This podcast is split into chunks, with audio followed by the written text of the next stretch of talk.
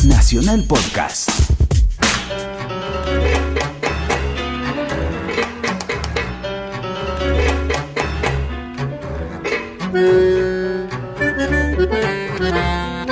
Tenemos que hablar. Idea y conducción, José Núñez.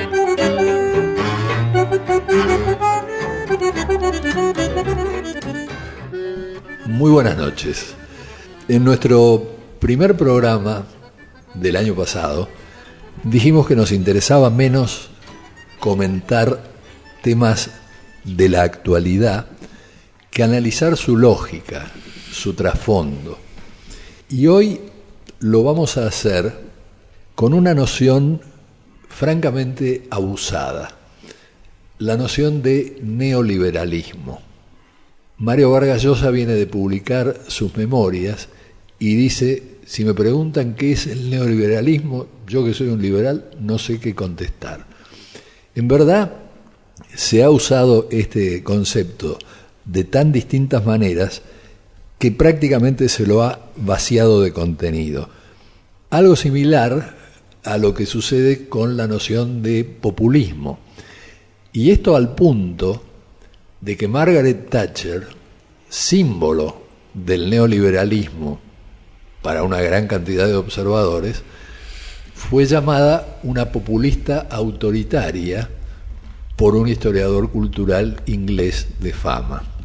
Para entender de qué hablamos cuando hablamos de neoliberalismo, hemos tratado de examinar no solamente escritos de autores supuestamente neoliberales, sino la práctica que varía mucho de país en país. Y surgen con claridad, a mi juicio, ciertas características que yo creo que permiten acotar un corpus neoliberal. Y en primer lugar, estas características son más entendibles por oposición, es decir, por aquello que el neoliberalismo no quiere ser. Y el neoliberalismo en verdad se diferencia considerablemente del liberalismo clásico, tanto en su versión más economicista como en su versión política, y por motivos distintos. Vamos a explorarlo muy brevemente. Hasta el siglo XVII, la persona humana no era sinónimo de individuo. Individuo, aquello que no se puede dividir, era la aldea, era la tribu, era la comunidad. Por primera vez, desde el siglo XVII, se comienza a hablar del individuo y del gran tema de la libertad individual. Esta libertad individual es planteada inicialmente en Europa y en particular en Francia por los fisiócratas, como un hecho natural. En otras palabras, el individuo, el hombre, es naturalmente libre. Solo que estas libertades tienen que ser protegidas. Dado que tienen que ser protegidas, se necesita que exista un gobierno, al que Tom Paine llama un mal necesario. Ahora, ¿cómo se hace para evitar que este gobierno avance más allá de lo necesario sobre las libertades individuales? Esta es la base del republicanismo liberal. En primer lugar, la separación de poderes, de modo que un poder pueda equilibrar a otro. Esto es Montesquieu. En segundo lugar, que haya elecciones periódicas que impidan que los gobernantes se perpetúen en el poder. Aquí corresponde una observación. No estamos hablando de democracia. El liberalismo cumplió una función muy progresista, particularmente en los siglos XVIII y sobre todo en el siglo XIX, porque fue el gran opositor del absolutismo monárquico por una parte y de la dominación de la Iglesia por la otra.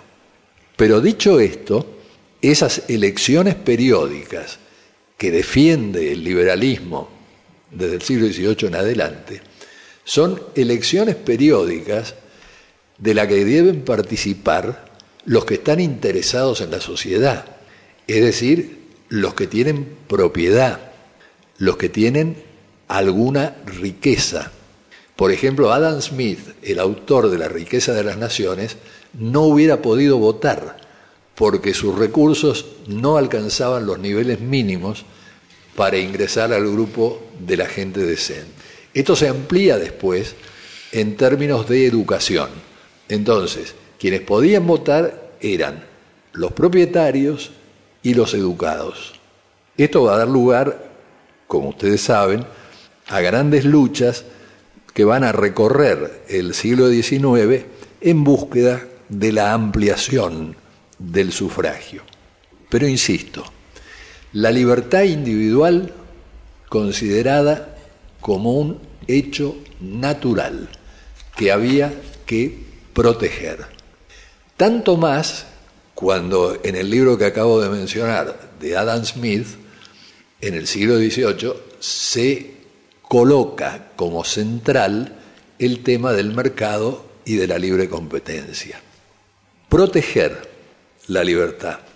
Surge, sin embargo, una segunda preocupación en algunos sectores liberales, que enfrentan el avance del capitalismo con su secuela de explotación, de miseria, de pobreza. Y entonces hay sectores dentro del liberalismo que comienzan a alegar que si no se liquida la pobreza, la enfermedad, la ignorancia, la explotación, el individuo no es libre. Y que por lo tanto no se trata solamente de proteger libertades, sino de promoverlas. Esto es lo que va a marcar la disidencia del liberalismo político con relación al liberalismo económico. Y curiosamente, en el Partido Laborista Inglés, que es el gran opositor en el siglo XIX de los conservadores, surge una corriente que defiende estos principios que estoy mencionando y que se autodenomina neoliberal para diferenciarse de los partidarios del mercado, de la libre competencia y poco inclinados a la promoción de libertades individuales. Es decir, un sentido de neoliberalismo que va a ser exactamente el contrario al que va a primar en Estados Unidos. ¿Por qué? Porque en Estados Unidos lo que se define como liberalismo eh, muy tempranamente es el liberalismo político que defendían estos sectores que se autodenominaron neo. Cuando llegan a Estados Unidos las nuevas doctrinas económicas a las que me voy a referir más tarde, para diferenciarlas del liberalismo político esencialmente progresista, se la llamó neo. O sea que el neoliberalismo en Inglaterra era de carácter político. En Estados Unidos el acento estuvo puesto en su carácter económico. Esto para ya indicar problemas de ambigüedad y de confusión. En la línea, precisamente, del neoliberalismo político del Partido Liberal inglés, se inscriben en el siglo XX personalidades como Keynes o como Lord Beveridge, autor del Plan Beveridge sobre el que se sustentó el estado de bienestar inglés. Entonces, el keynesianismo o el welfarismo inglés y de otros países europeos reconocen su origen en ese, entre comillas, neoliberalismo al que vengo de aludir.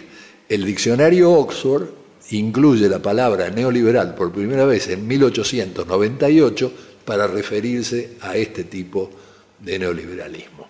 Bueno, vamos a hacer una breve pausa musical para que ustedes no se aburran y para eso vamos a tener con nosotros a Manuel Rego, el eximio pianista argentino, gran intérprete de Félix Mendelssohn.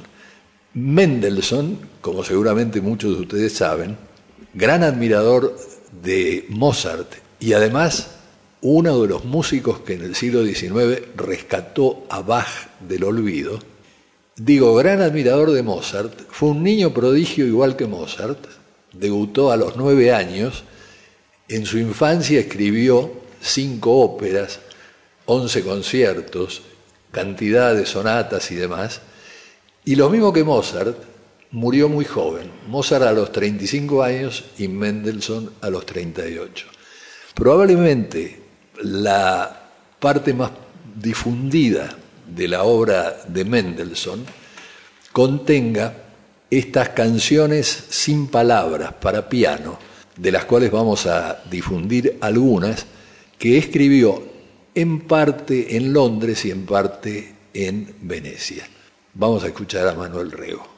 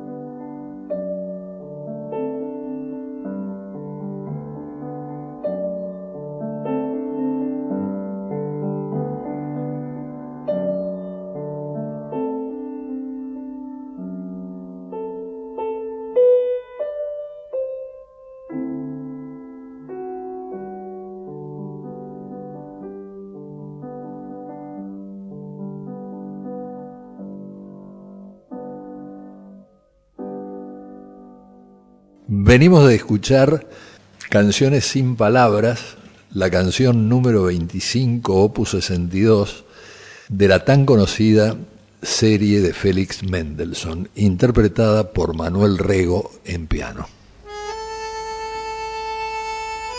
Hasta las 21.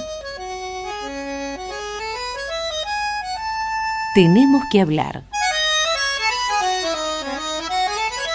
con José Núñez.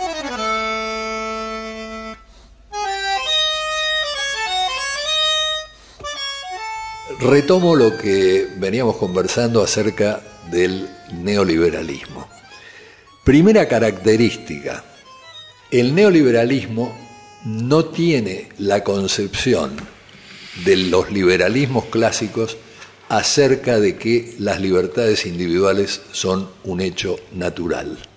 En un caso hay que protegerlas, en el otro caso hay que protegerlas y promoverlas, pero lo cierto es que son, por un lado, un hecho natural y por el otro lado, en su promoción, el Estado debe intervenir tomando medidas contra la explotación, creando fondos públicos para los hospitales, para las escuelas, estableciendo compensaciones para los trabajadores, fijando horarios y demás, que es lo que empezó a hacer el ala neoliberal del Partido Liberal Inglés a fines del siglo XIX.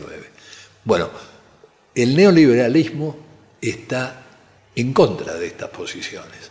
Vale decir, el neoliberalismo concibe al mercado, a la sociedad, como una construcción, como algo que hay que elaborar, que no es natural.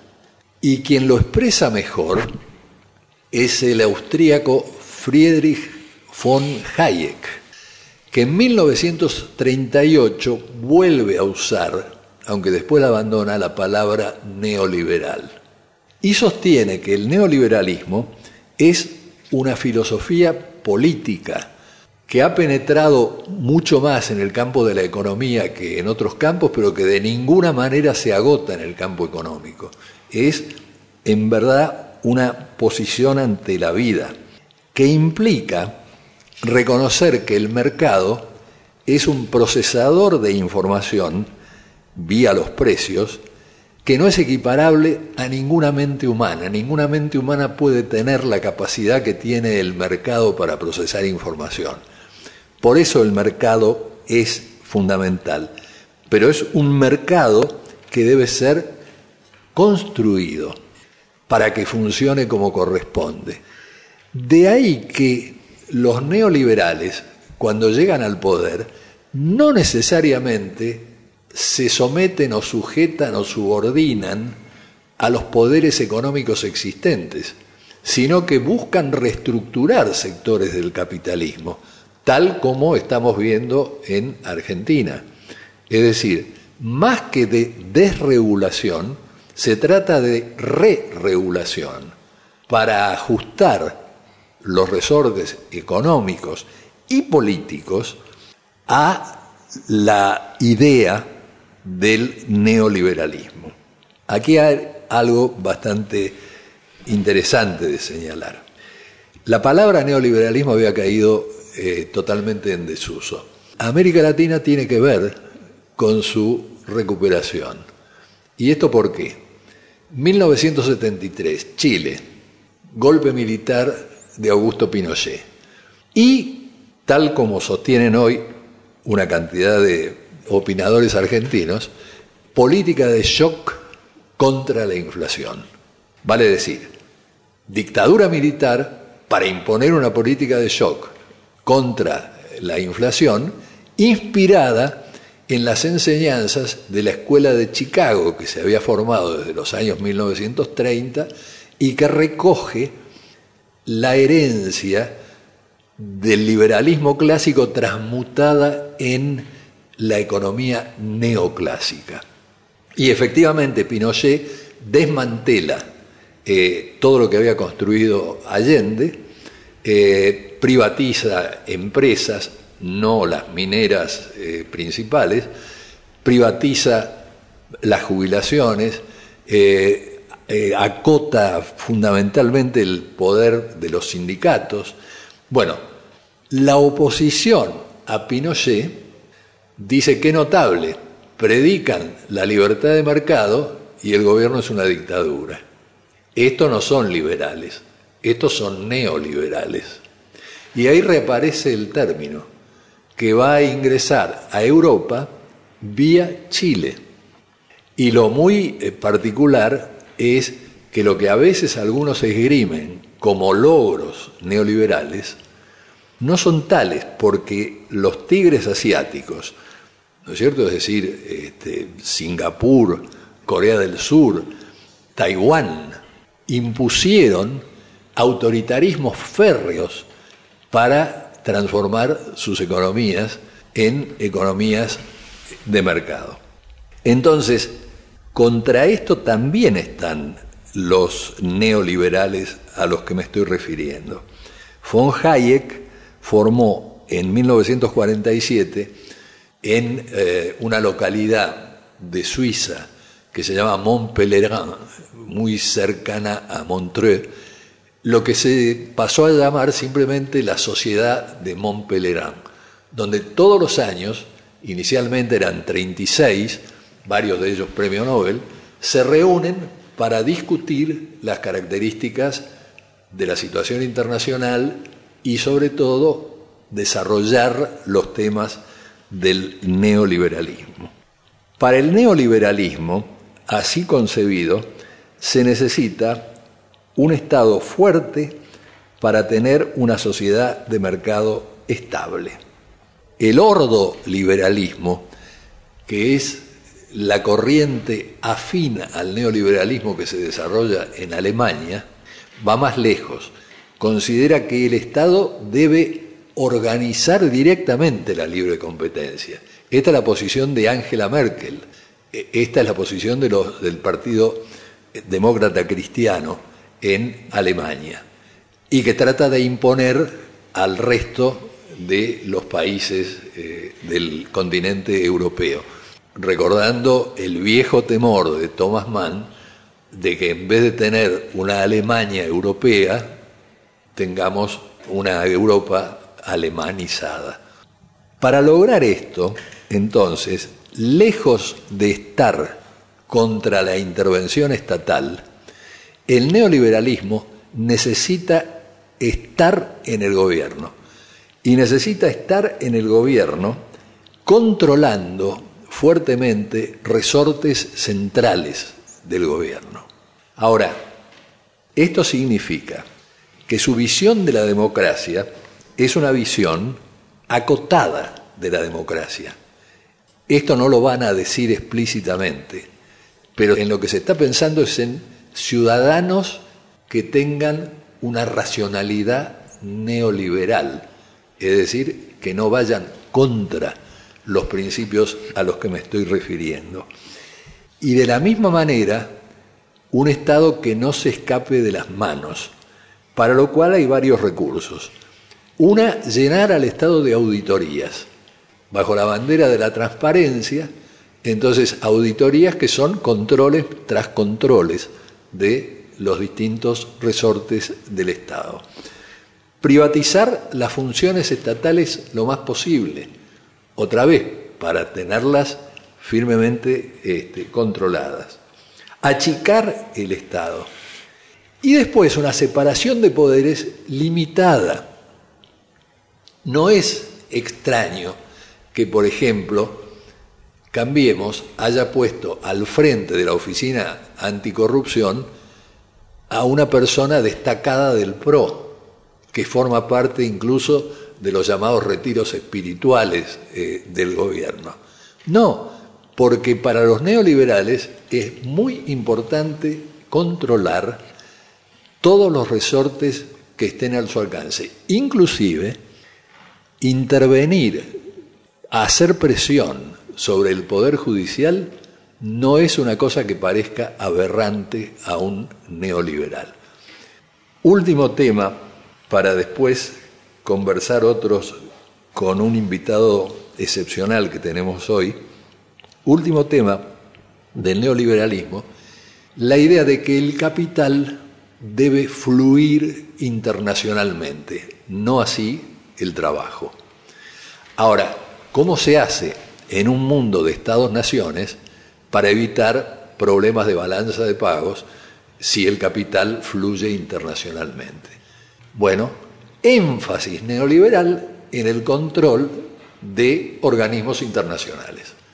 Entonces, voceros de esta ideología neoliberal, el Banco Mundial, la Organización Mundial de Comercio, el Fondo Monetario Internacional y a su manera la OSD, que es una organización que no depende de Naciones Unidas. La libertad de los individuos queda entonces definida como la libertad de individuos ambiciosos que quieran emular a los ricos. Que haya concentración de la riqueza para el neoliberalismo no es un problema, no es objetable, es un mérito. Las corporaciones son buenas, no, está, no se está en contra de las corporaciones. El capital debe intervenir en las campañas electorales financiándolas.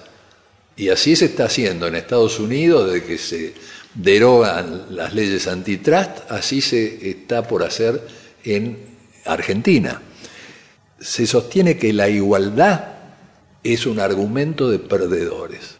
Los que piden igualdad o son víctimas de una visión arcaica de la justicia o son simplemente gente a la que le fue mal y le da envidia que a los otros por su trabajo, por su esfuerzo, por su competitividad les esté yendo bien.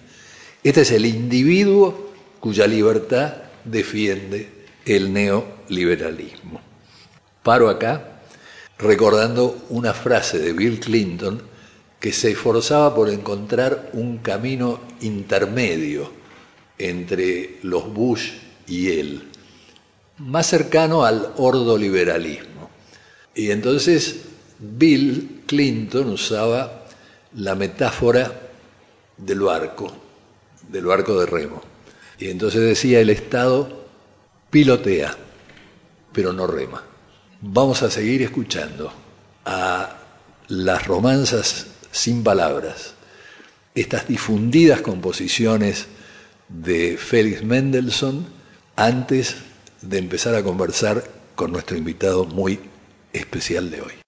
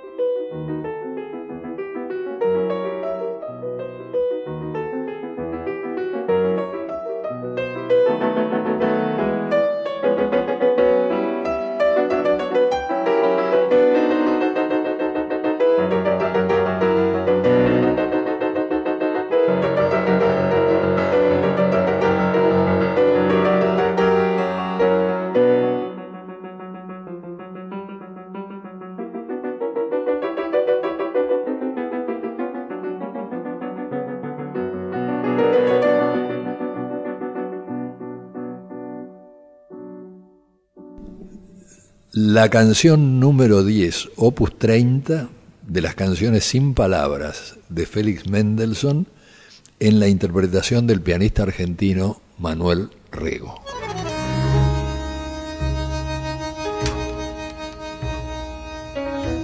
Seguimos en Tenemos que hablar con José Nuno.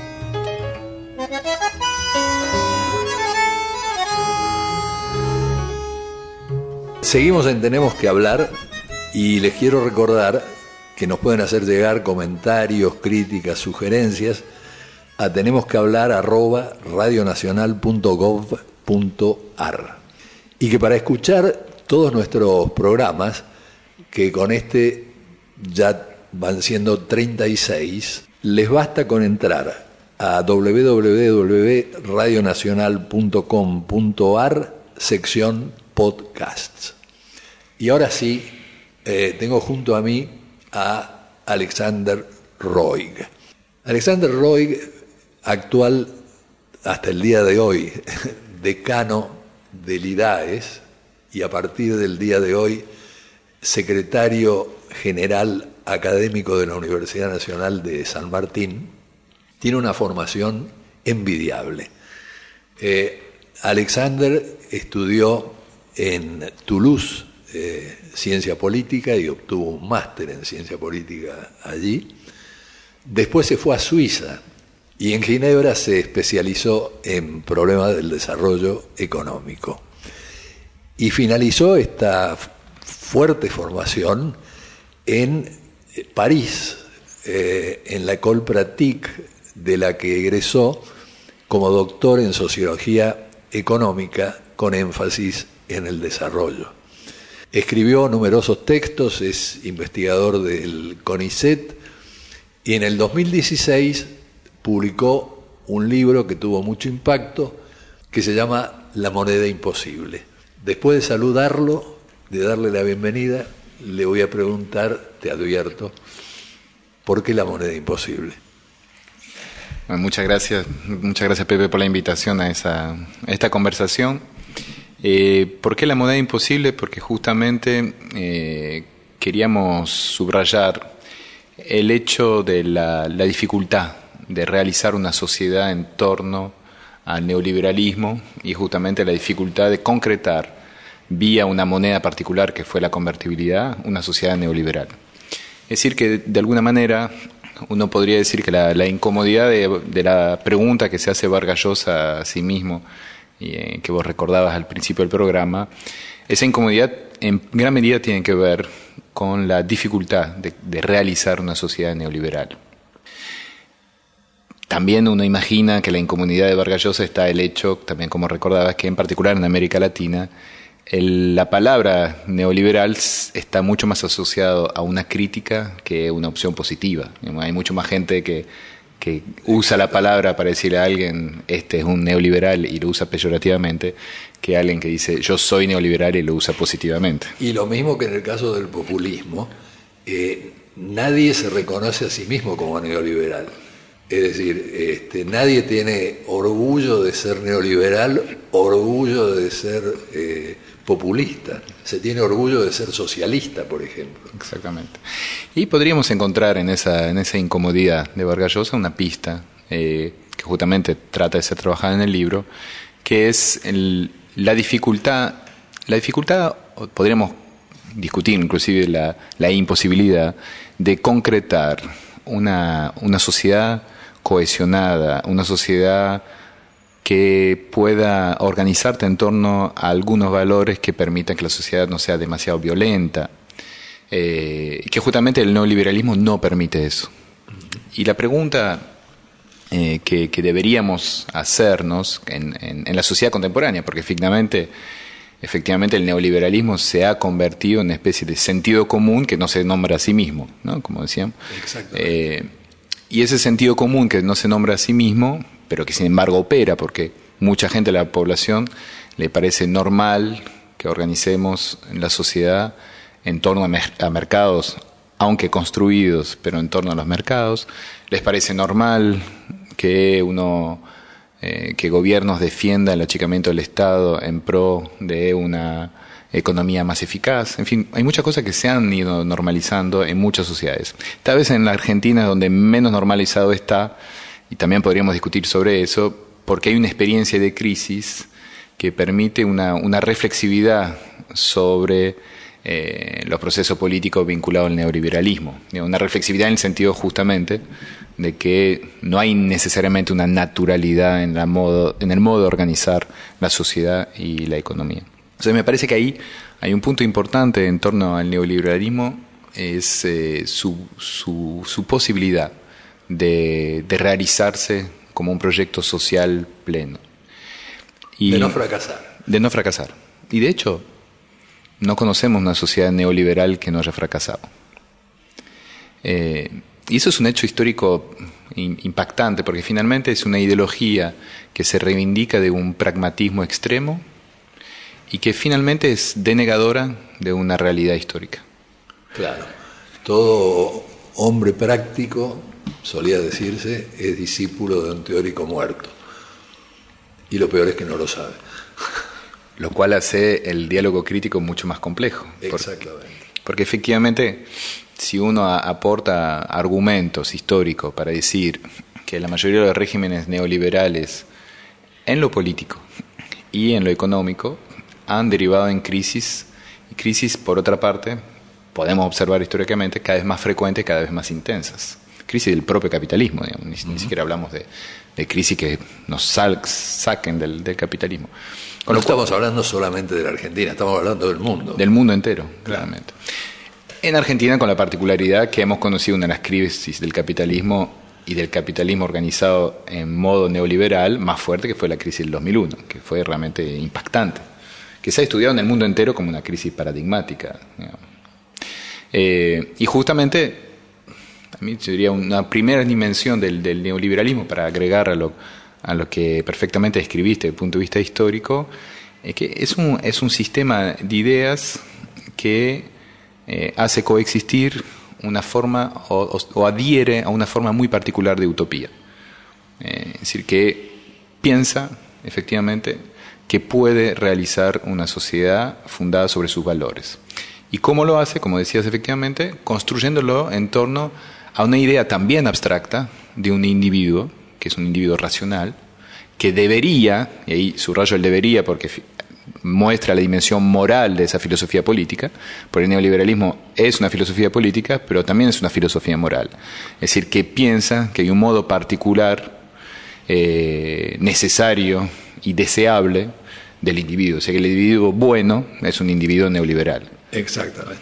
Ambicioso, que trata de emular a los ricos, este, que no vacila en acumular, a diferencia del otro que está pidiendo igualdad. Exactamente. Y hay una paradoja interesante, que creo que también tiene mucho que ver, o que nos ayuda mucho a entender la, contemporaneidad. Que por un lado, diría, es una teoría eh, simplista del alma humana, de la psique, o llamémoslo como quieran. Es decir, las personas no funcionan así. Ni han funcionado ni funcionarán así. Y tenemos por lo menos dos mil años de filosofía y casi 100 años de psicoanálisis para, para poder decir que hay un par de, bibliotecas que fueron obviadas en el momento de afirmar que el individuo era eso. Pero a su vez, a pesar de, estar, eh, de tener tan poco anclaje empírico, tanto histórico como psicoanalítico, eh, sin embargo logra conectar, y ahí está la paradoja, logra conectar con alguna dimensión de la condición humana contemporánea. Y por eso es eficaz. Entonces ahí es la, pregunta es más compleja. Es una, para decirlo rápidamente, es una teoría errónea que tiene eficacia política. Eso es notable. Tanta eficacia política tiene que hay algo que hemos tratado en estos programas. Argentina se está endeudando a razón de unos 30 mil millones de dólares por año.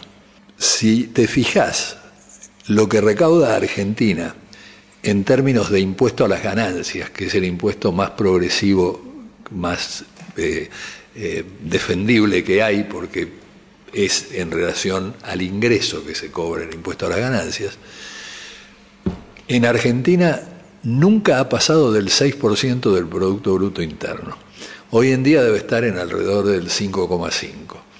Bueno, en los países desarrollados, está en el 14% en Estados Unidos, 15, 16 en, en los países de Centro Europa y mucho más en los países nórdicos que suelen citarse como modelos posibles.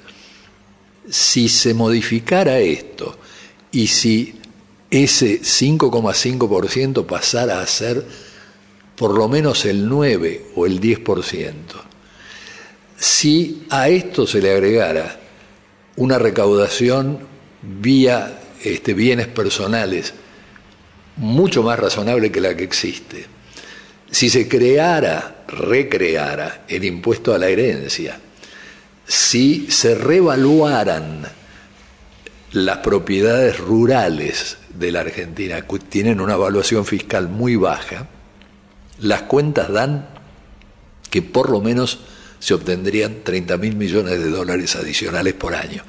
Es decir, que no habría que endeudarse. Nadie está hablando de esto. Y sé que las veces que nosotros lo hemos citado y yo lo he escrito, he recibido simpatía de los lectores o de los oyentes, pero de los políticos nada. Es decir, hay un sentido común que ya ha dejado a un lado la redistribución de la, no digo ya de la riqueza, del ingreso como alternativa posible. Seguimos con Félix Mendelssohn.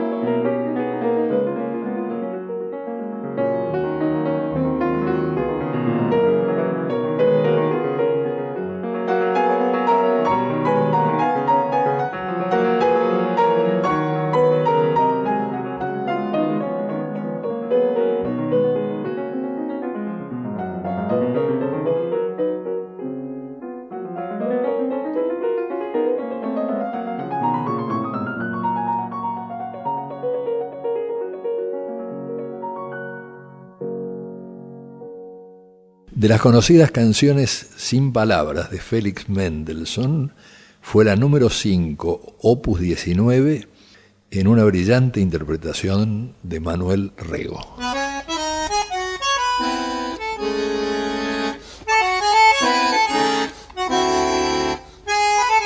Seguimos con José Nun. Estoy con eh, Alex Roy, destacadísimo especialista en sociología económica del desarrollo, conversando sobre el neoliberalismo. En tu libro vos desmenuzás un fenómeno sobre el que quisiese que volvieras. Sí, el libro trata de desarmar, de, de desarmar, de describir cómo se, se, construyó la convertibilidad y cómo justamente la manera en la cual se construyó la convertibilidad eh, generó un mecanismo institucional, una, una forma de organizar las instituciones, en ese caso en particular la institución monetaria, que hacía que era muy difícil salir de la convertibilidad, inclusive cuando ya la economía estaba en crisis, con la propia sistema estaba en crisis. Y eso es responsabilidad, debemos decirlo, del peronismo. Se arma efectivamente en el gobierno de Menem a propuesta de un conjunto de, técnicos que estaban vinculados a los procesos políticos y que eh, tratan de estabilizar la economía y la inflación en particular con una herramienta que, que, es una herramienta de gobierno. Y sobre eso creo que vale la pena insistir cuando hablamos de neoliberalismo. Porque el neoliberalismo, justamente por lo que decíamos anteriormente, en su modo de pensar una individualidad abstracta, es decir, un individuo que debería ser de una forma, pero finalmente no es así. Entonces, como el individuo no es tal cual como quisieran que fuera, entonces hay que condicionarlo. ¿Cómo se condiciona un individuo? La convertibilidad fue una forma de condicionar al individuo. ¿Por qué? Porque se jugaba sobre el futuro. Esa idea de, una convertibilidad que iba a durar para siempre. Entonces, como la convertibilidad iba a durar para siempre, se olvidaba la cuestión monetaria. No había ni siquiera que pensar cuánto valía el dinero. Lo mismo pasa con la deuda. Y ahí vuelvo a lo que vos decías anteriormente sobre los regímenes fiscales, sobre la manera en la cual el Estado se financia. ¿Cuál es la diferencia entre un Estado que se financia desde la captación fiscal y un Estado que se financia desde la deuda? Son dos formas distintas de construir una relación a la ciudadanía. En el caso de un Estado que se financia desde los impuestos, le debe al ciudadano. Con lo cual, la relación a la ciudadanía va a ser siempre una relación que va a estar mediatizada por los derechos. En cambio, un gobierno que trata de ordenar a los individuos, de disciplinarlo desde la deuda, que es lo mismo que la convertibilidad, es decir, de jugar sobre el futuro, de endeudar a la gente, de obligarlas a tener acciones en el futuro que no necesariamente tienen en el presente, y eso es la deuda del Estado y es la deuda de los privados, y es lo que está ocurriendo en este momento en Argentina, que vemos que aumenta al mismo tiempo la deuda pública externa y aumenta la deuda doméstica de largo plazo porque no es solamente la deuda de consumo de a un año, sino que son deudas hipotecarias de 20, 30 años. Entonces son formas de inscribir los individuos en eh, dispositivos de disciplinamiento donde tiene que ordenar su futuro y su práctica futuro en función de la deuda.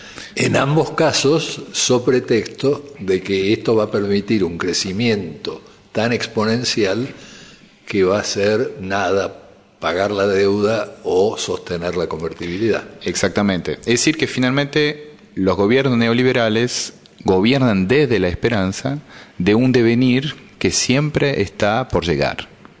Y eso es una característica muy fuerte que tiene que ver también con lo que vos decías, a la diferencia de un Estado, de un gobierno que se ordena en torno a eh, impuestos y derechos, esa relación digamos, virtuosa, pagas impuestos entonces tenés derecho, en ese, en ese caso es estás endeudado, tenés que tener esperanzas de que en algún momento las cosas van a mejorar para poder pagar las deudas. Son dos gramáticas de la política totalmente distintas. El problema, efectivamente, es que esa, esa puesta en espera permanente es dependiente del mundo financiero. Y ahí es donde hay una, hay una conexión que no siempre estuvo entre neoliberalismo y mundo financiero, pero que tiene que ver con esa, tendencia a organizar el capitalismo en torno a la ganancia financiera para que justamente los trabajadores o, el trabajo o el proceso industrial no esté en el centro de la acumulación. Y este desplazamiento de una acumulación en torno a la industria del trabajo a una acumulación en torno a la finanza es una forma de gobernar. Porque el capitalismo industrial es un capitalismo que se ordena en torno al presente y a los derechos. El capitalismo financiero es un capitalismo que se ordena en torno al futuro y una gestión de la esperanza. Y las crisis que estamos viviendo justamente son crisis que tienen efectos muy graves para las individualidades. Y ahí vemos la gran aporía del neoliberalismo, es que finalmente la crisis sobre el futuro, la crisis sobre la esperanza, produce una, una sociedad que efectivamente tiene una serie inconmensurable de malestares, y vuelvo a lo que decía anterior, que hace que el neoliberalismo no pueda constituir una sociedad finalmente. No, no logra constituir una sociedad. Porque su propio sistema, su propia economía política eh, destruye lo que es muy valioso, que es la posibilidad de proyectarse en el futuro desde el presente, no de una esperanza de algo que supuestamente vendrá y no viene. O tal vez puesto en otros términos, eh, no estamos eh, sosteniendo una posición catastrofista. Lo que estamos diciendo es que no logra constituir una sociedad a su medida. Esto no quiere decir que una sociedad mediocre no pueda sobrevivir. Lo hemos venido haciendo en los últimos 70 años, más o menos, este, con altos eh, y bajos. ¿no? Eh, las corporaciones, por ejemplo, el hecho de no cuestionar la concentración de la, de la riqueza. La única preocupación eh, de un neoliberal es la separación entre propiedad y gestión en una corporación. Si los propietarios son accionistas, ¿no es cierto? Y el que gestiona, en cambio, es un CEO. La forma en que esto se ha resuelto está tan a la vista que llama la atención que no se vea. La forma en que se ha resuelto es pagándole fortunas a los CEOs. Los CEOs ganan millones de dólares y además tienen participación accionaria.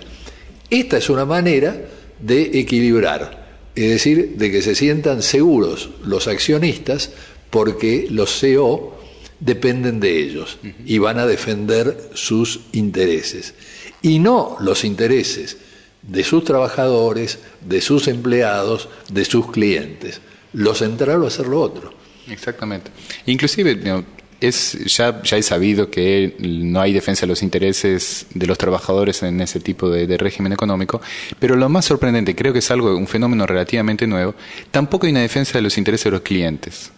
Y hay algo para observar, es la, la, la baja o la disminución de la calidad de los servicios privados se nota mucho en la telefonía, se nota en, eh, los, en los, transportes cuando están eh, privatizados, caso de que está padeciendo Europa en muchos lugares.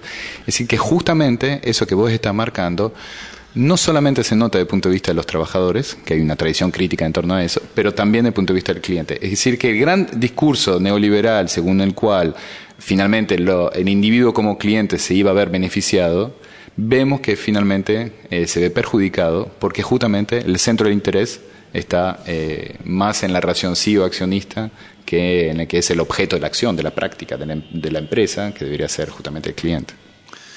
Bueno, el tiempo lamentablemente eh, es neoliberal eh, y vamos a tener que invitarlo a Alex para otro programa para seguir desarrollando estas cuestiones que no son sencillas de entender eh, que son un poco complicadas, pero hemos elegido esta vía, digamos, de la dificultad, porque el tema nos parece muy vital, muy importante para todos.